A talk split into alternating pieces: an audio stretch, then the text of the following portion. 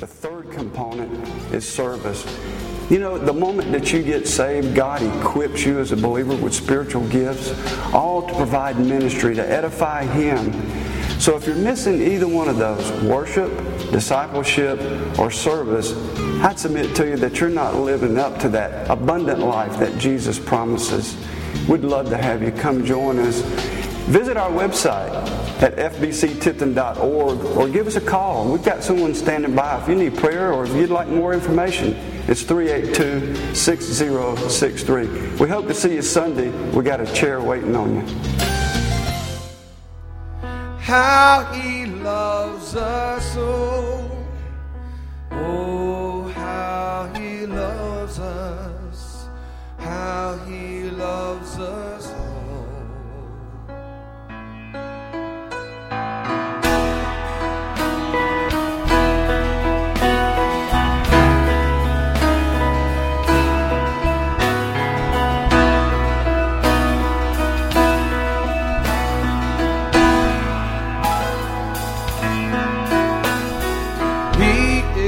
Jealous for me. Love's like a hurricane. I am a tree bending beneath the weight of his wind and mercy. Lord. And all of a sudden, I am unaware of these afflictions eclipsed by glory. And I realize just how beautiful you are and how great your affections are for me.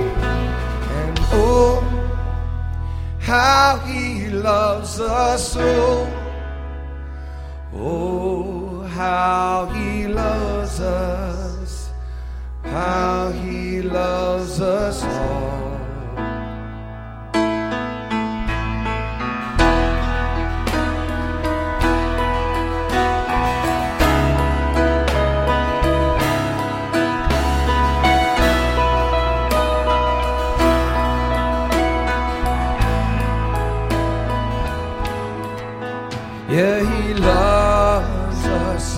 Oh, how he loves us.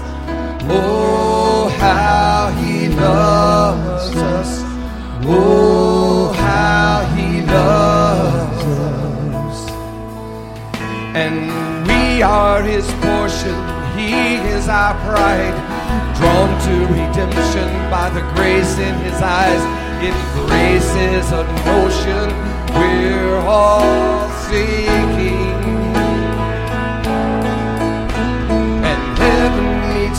Like an unforeseen kiss.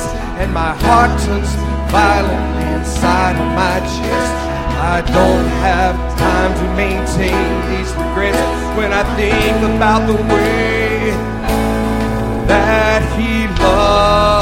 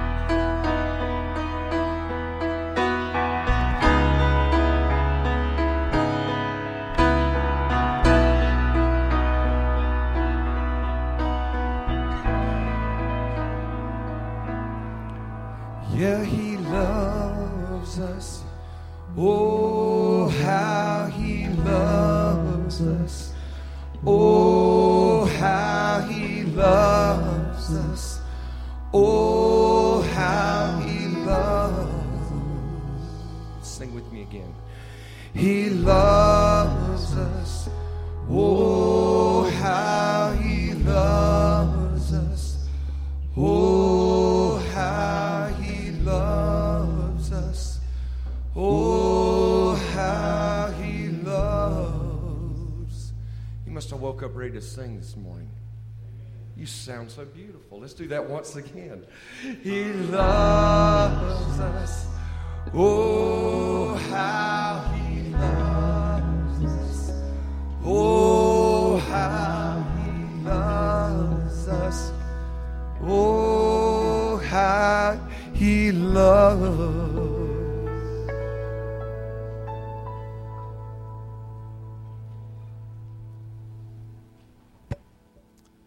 y'all bow with me?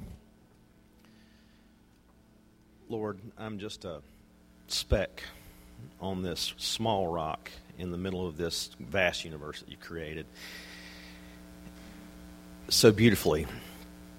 And you have given me everything that I have. Everything that I quote unquote own is yours. And all you ask is for me to give a little small part back. Lord, please bless this little small offering that we give today for your glory. And help us to remember that the gifts that you give us are from you. In your Son's precious and holy name we pray. Amen.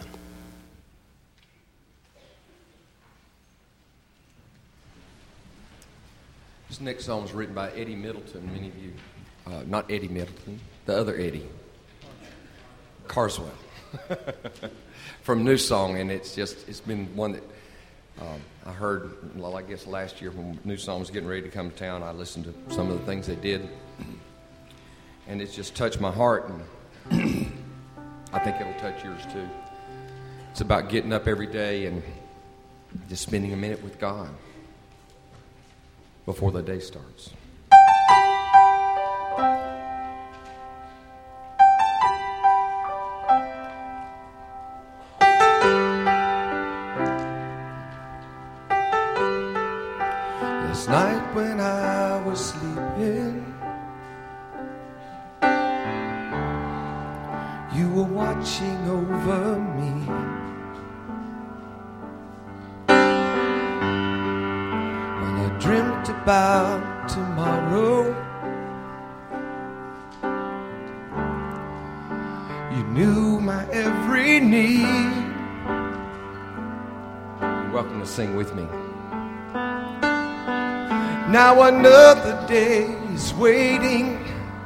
For me to make it through. There's no way that I could face it without you. Before the day slips away, I want to stop and say I love you. I love you, Lord.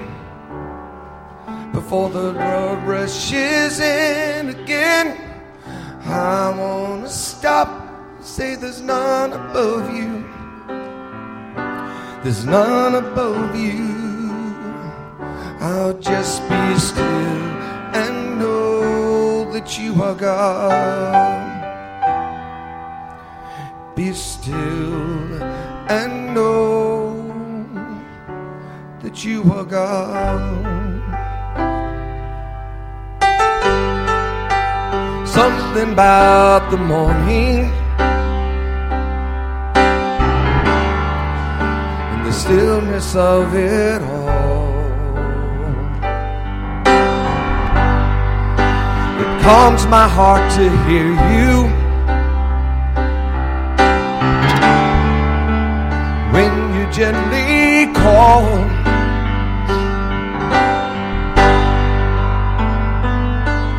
Now I another day is waiting for me to make it through. And there's no way that I can make it without you. Before the day slips away, I want to stop and say I love you. I love you, Lord before the world rushes in again. I want to stop and say there's none above you. There's none above you. Just be still and know that you are God. Be still and know that you are God. Here I am I long to be along with you in the silence. Bring down your love and your mercy. Whisper softly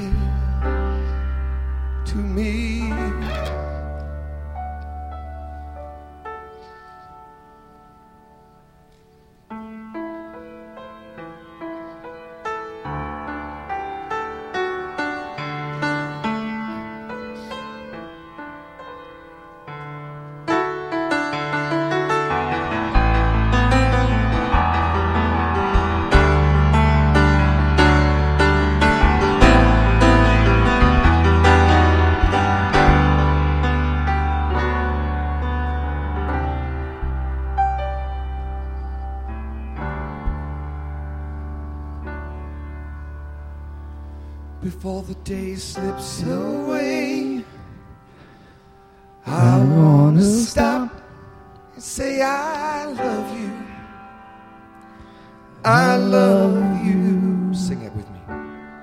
Before the day slips away, I wanna stop and say I love you. I love you, Lord. One more time. Before the day slips away, I wanna stop and say I love you. I love you, Lord. Before the world rushes in again, I wanna stop and say there's none above you. There's none above you, Lord. I'll just be still and know that you are God. Be still and know that you are God.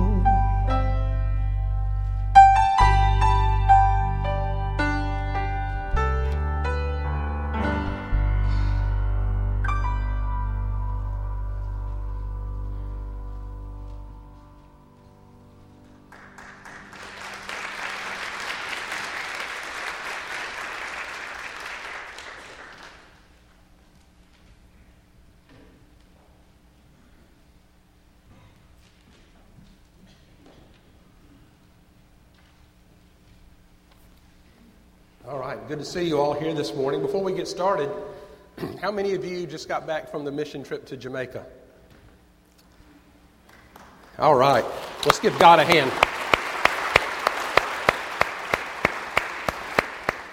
Thank you for your ministry there to that, uh, that school that needed that so desperately. We're glad you're home safely.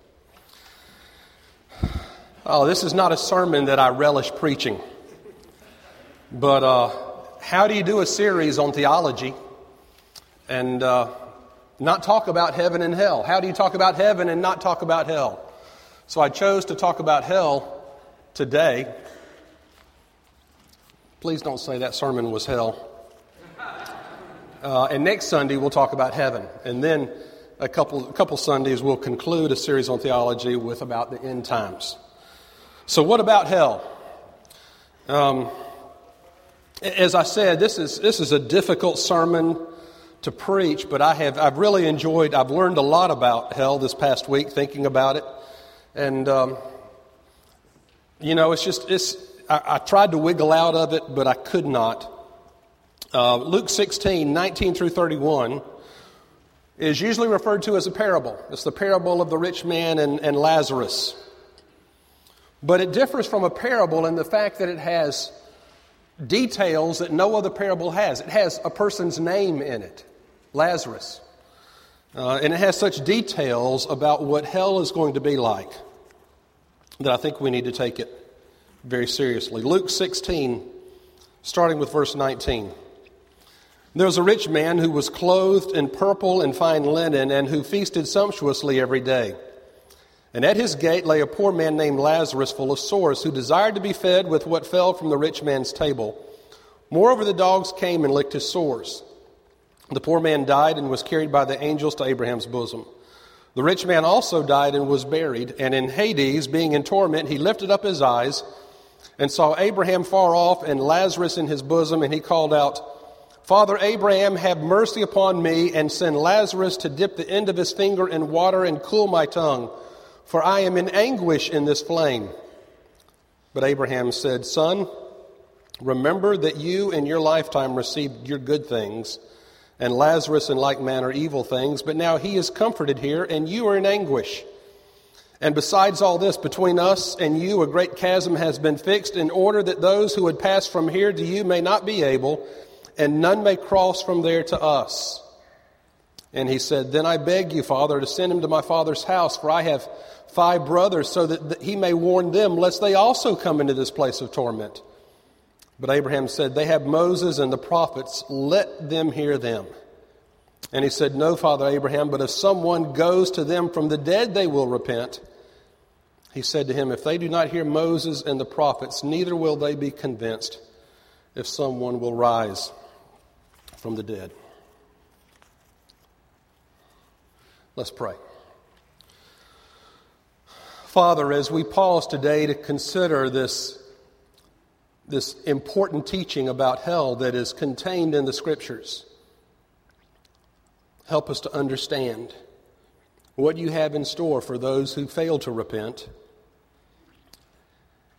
and motivate us to do all we can to tell as many as we can the truth about life after death and the choice we have, the clear choice between heaven and hell. And Father, help us and all we know to choose Jesus and have forgiveness of sins and life everlasting. For it's in His name that we pray. Amen. So, as I mentioned, um, this, this is a difficult subject, but I don't know. You know, maybe we need to talk about hell more often in the church today. Maybe, maybe we wouldn't have as much hell in the world if we had more of it in our pulpits. So, we're going to talk about hell this morning. And, and let me tell you something. You might hear me coming across as being angry. I'm not angry, I am afraid. Let me tell you why I'm afraid.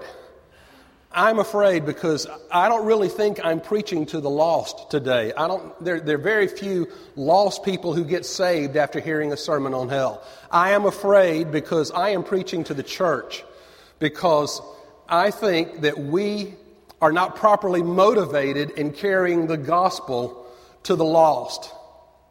And I'm afraid because there are people that I love and that you love who will not be in heaven with us one day because we did not bother to tell them the truth of the gospel of Jesus Christ and what lies in store for those who reject Jesus and who are not saved, who are not penitent, who do not invite Jesus into their heart and have Him as their Lord and Savior. So that's what I'm afraid of.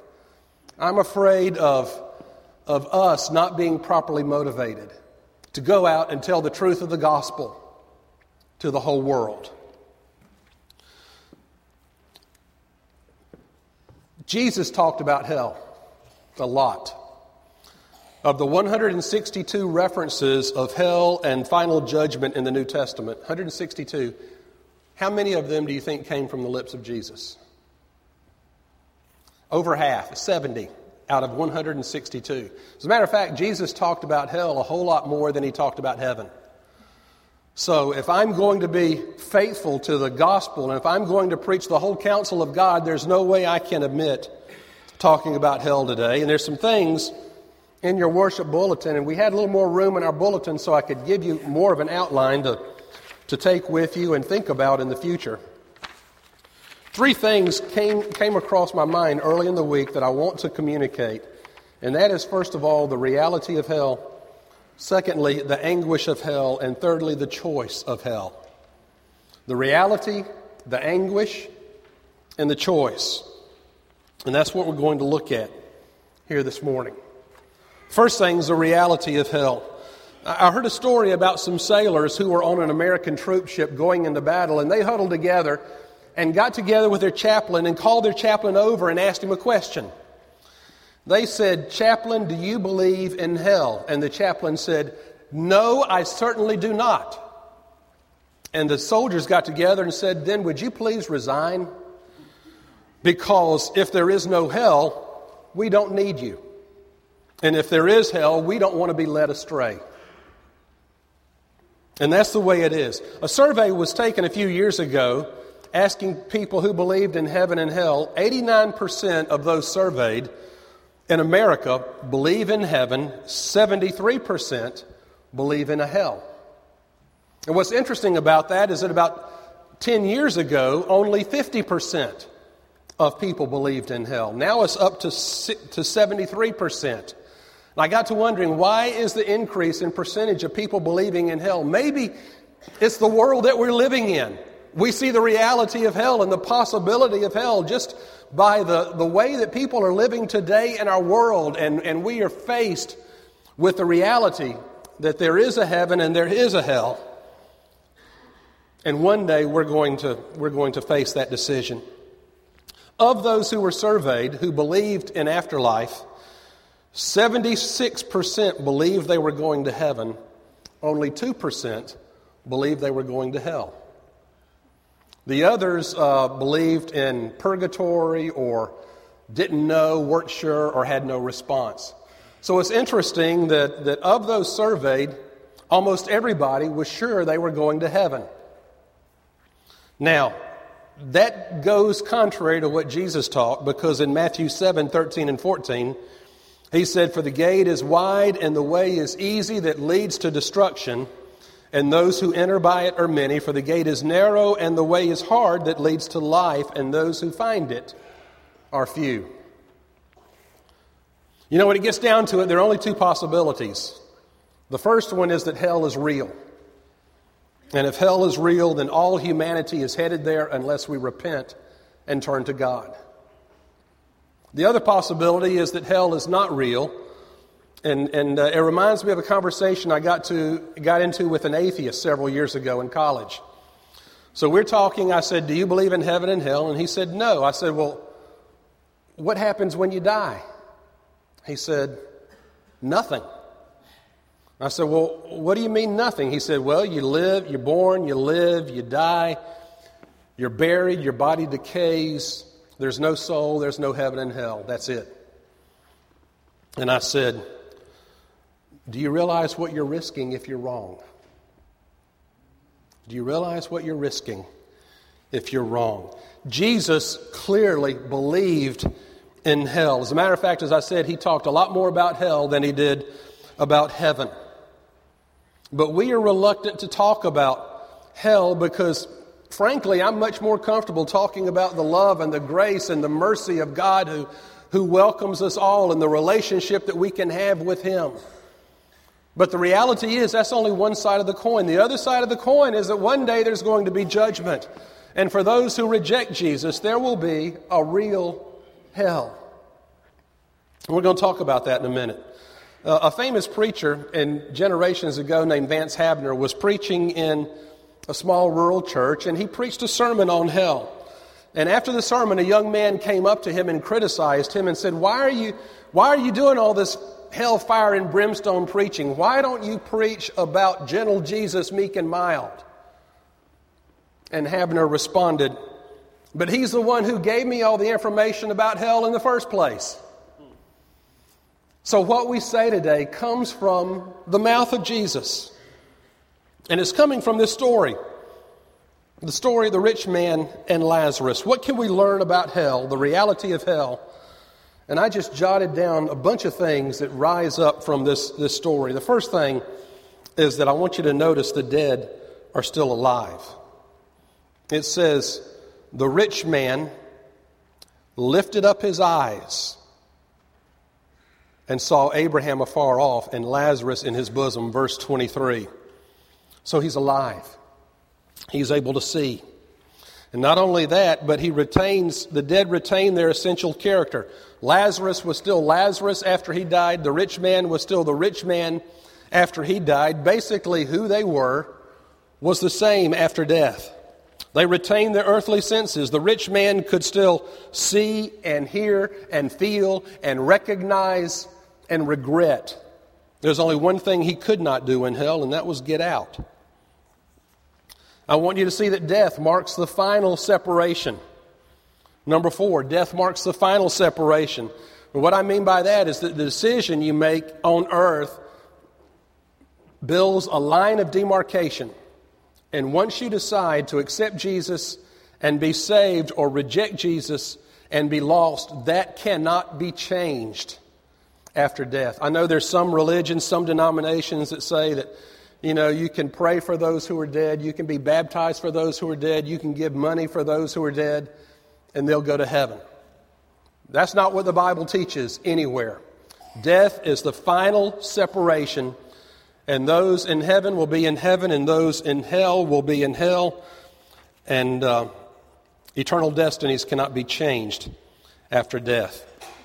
The fifth thing is that the dead cannot communicate with the living. Notice the, the rich man is sending Lazarus to carry a message to his brothers, or sending Abraham, or sending God, or sending somebody to, to carry a word of warning back to his living brothers, and that cannot be done because the dead do not communicate with the living. You know, what was it in the newspaper last week? They had that guy that was coming somewhere and he was going to, you could go and pay some money and he'd talk to your dead loved ones and, and, and they'd tell you what, you know, he'd tell you what they're saying to you. Please don't waste your money on that. It's crazy. The dead don't talk to the living. The sixth place, very clearly, is that hell is a place of suffering and torment. Three times in this story, Jesus mentions torment and agony and suffering, and he describes it in as graphic terms as he possibly can. It is a place of suffering. And the seventh thing, the dead cry out for help that can never come. He's begging for just a, a, couple of drops of water on Lazarus' finger. He's begging for someone to carry a message to his brothers to warn them. He's begging for any kind of mercy, for any kind of relief, for any kind of assistance, and it will never come because that line of separation has already been made. That's the reality of hell that Jesus portrays. I want you to see, secondly, that hell is a place of anguish. And it says here in several, several verses about the anguish that the rich man felt in hell. I've divided it up. There's physical, there's mental, there's emotional, and there's spiritual anguish in hell. First of all, physical anguish. Hell is described as a place of fire and brimstone, of, of heat and suffering. As I mentioned, this rich man, just a few drops of water to, to quench my parched lips is what he begs uh, Abraham to send, or God to send Lazarus to bring him, and, and he will not. In Jesus' day, their concept of hell was a place called Gehenna. And sometimes you'll see the word Gehenna in the New Testament. It, it referred to the valley of Hinnom, which was a valley southwest of Jerusalem, and basically it was the city dump. It was a place of stench and, and constant smoldering and stink. Uh, hundreds of years, centuries earlier, it was a place of child sacrifice. And so Gehenna became to be a place of disgust and repulsion. And it was just the, the worst place that the Jew, remember, who was so conscious of dietary laws and food laws and those kinds of things, it was the worst possible place they could think of on earth. And so Jesus often pointed to Gehenna and said, That's what hell is going to be like. Of course, Gehenna was symbolic because the real hell is much worse. Just like every description we have of heaven is symbolic because the real heaven is going to be much better. But we can't understand it, and we can't understand fully the awful anguish, physical anguish of hell.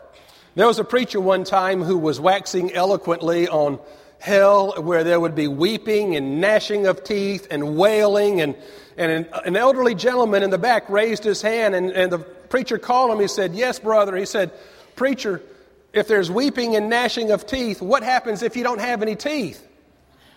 And the preacher, without missing a beat, said, Then, brother, teeth will be provided. because there will be weeping and gnashing of teeth some way. There's physical anguish. And I cannot describe to you the torment, the eternal torment that that will cause. Secondly, there is mental anguish in hell because in hell you will have eternity to be reminded of what you had and lost. And there's nothing you can do about it. You could have had salvation, you could have gone to heaven, but you rejected Jesus. And so you have all eternity to face that mental anguish.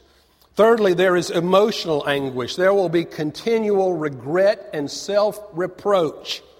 I knew better. I heard that Jesus was the Son of God, and I had the opportunity to respond, and I did nothing. I didn't know I was going to die so soon, and I rejected Jesus, and it's my fault. There will be no more next times, there'll be no more second chances. Because when you're in hell, that time of decision has passed. The door has closed shut. The fourth anguish, and I've saved this for last because this is the worst, there will be spiritual anguish. And what I mean by that is that God is absent. Hell is eternal separation from God. And believe me, that is worse than fire that never burns. It is worse than failure. It is worse than regret. It is worse than self recrimination and reproach. It is the awareness that the God you have rejected on earth will be forever separate from you in eternity. And that will be the worst possible anguish that anyone can suffer.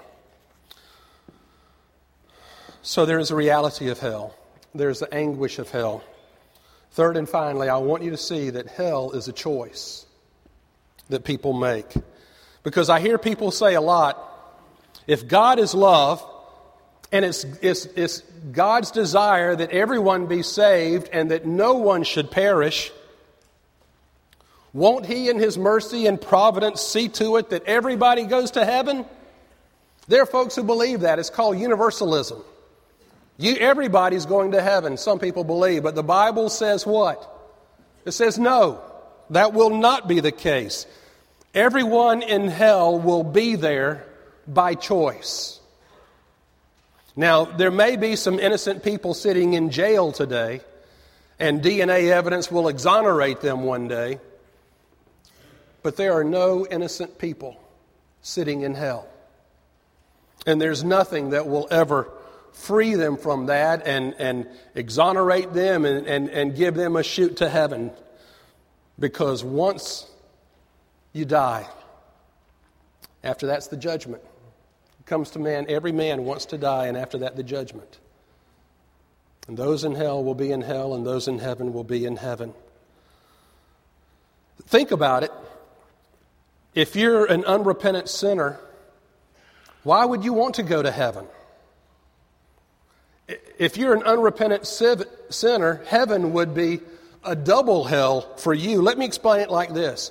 If you hate Jesus so much in this life that you've rejected him, how much more would you hate him in eternity if you were forced to bow down and worship him forever and ever against your will? Does that make sense? If you hate Jesus and reject him in this life, why would you want to worship him forever in the next against your will? So, hell is the place for folks who reject Jesus. You know, I guess when you get right down to it, it doesn't take a decision to go to hell. It takes a decision to go to heaven. How do you go to heaven? Believe in the Lord Jesus Christ and thou shalt be saved. How do you go to hell? Do nothing. Just do nothing. And the scripture says, those who do not decide will have the opportunity to decide if they reject Jesus, will spend eternity in hell. Now, in high school, we used to love to debate this question What about the pygmies in South Africa who never had the opportunity to hear about Jesus? Is God going to send them to hell too? Have you heard that argument? Have you talked about that? Romans 1 19 and 20 has a very clear passage about that. What about people who don't have the opportunity to hear? Romans 1 19. For what can be known about God is plain to them because God has shown it to them. Ever since the creation of the world, his invisible nature, namely his eternal power and deity, has been clearly perceived in the things that have been made, so they are without excuse. In other words, everybody has the opportunity to see the power and deity of God in His created order. And I don't understand, I don't know exactly how it'll all work out, but I know that God will not send anybody to hell unless they reject Him. And so, some way, somehow, God is revealing Himself to all peoples on the face of the earth. He has commanded us to go and tell. And that is what I want to emphasize today our responsibility to go and tell. So, what's the point of this message? In conclusion, I just want you to know that what we do here matters. What we do here matters for all eternity. Hell is real, hell is anguish, hell is a choice. And if the road to hell is paved with good intentions, brothers and sisters, the road to heaven is paved with the blood of Jesus Christ. And you and I have the opportunity to respond to that claim that He has upon our lives. Jesus said, I am the way and the truth and the life. No man cometh unto the Father but by me. So you and I have the opportunity to respond. Do not end up like the rich man in this story of the rich man and Lazarus.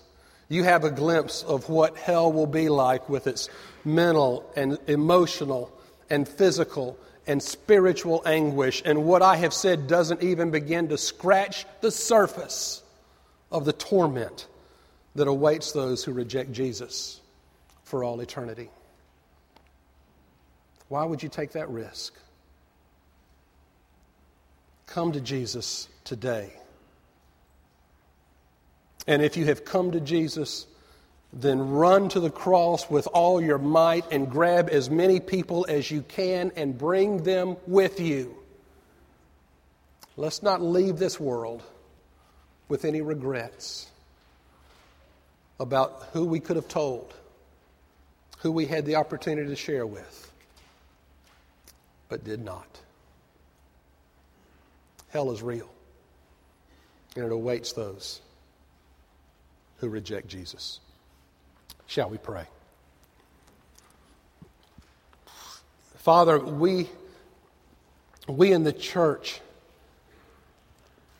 have gotten apathetic and lethargic when it comes to telling lost people about Jesus. But if we really believe there is a hell, and that everyone who does not accept Jesus as Lord and Savior will spend eternity there, then we will tell those we love, our neighbors, our family members, our friends. And then you will place a love in our heart for others. And we'll, we'll care so much about them that we'll want to spend eternity with them in heaven and not separated from them if they're in hell. Thank you, Father, that someone cared enough about us to tell us about Jesus. Help us do that for others. Wake us up and motivate us to carry the good news of Jesus Christ to the ends of the earth. For it's in His name that we pray. Amen. We're going to sing a, a, a hymn of invitation, commitment, decision, call it what you will. But basically, it's a, it's a chance for you to respond publicly if God has put a claim on your heart and you want to acknowledge that. If you have questions about what that might mean or, or, or what He's saying to you, we want to help clarify that if we can. If you want to share something public that you've made in the privacy of your home or in your heart this past week, I'm here to receive you and share with you. Let's come as we stand together and sing sing together. I'll be here at the front.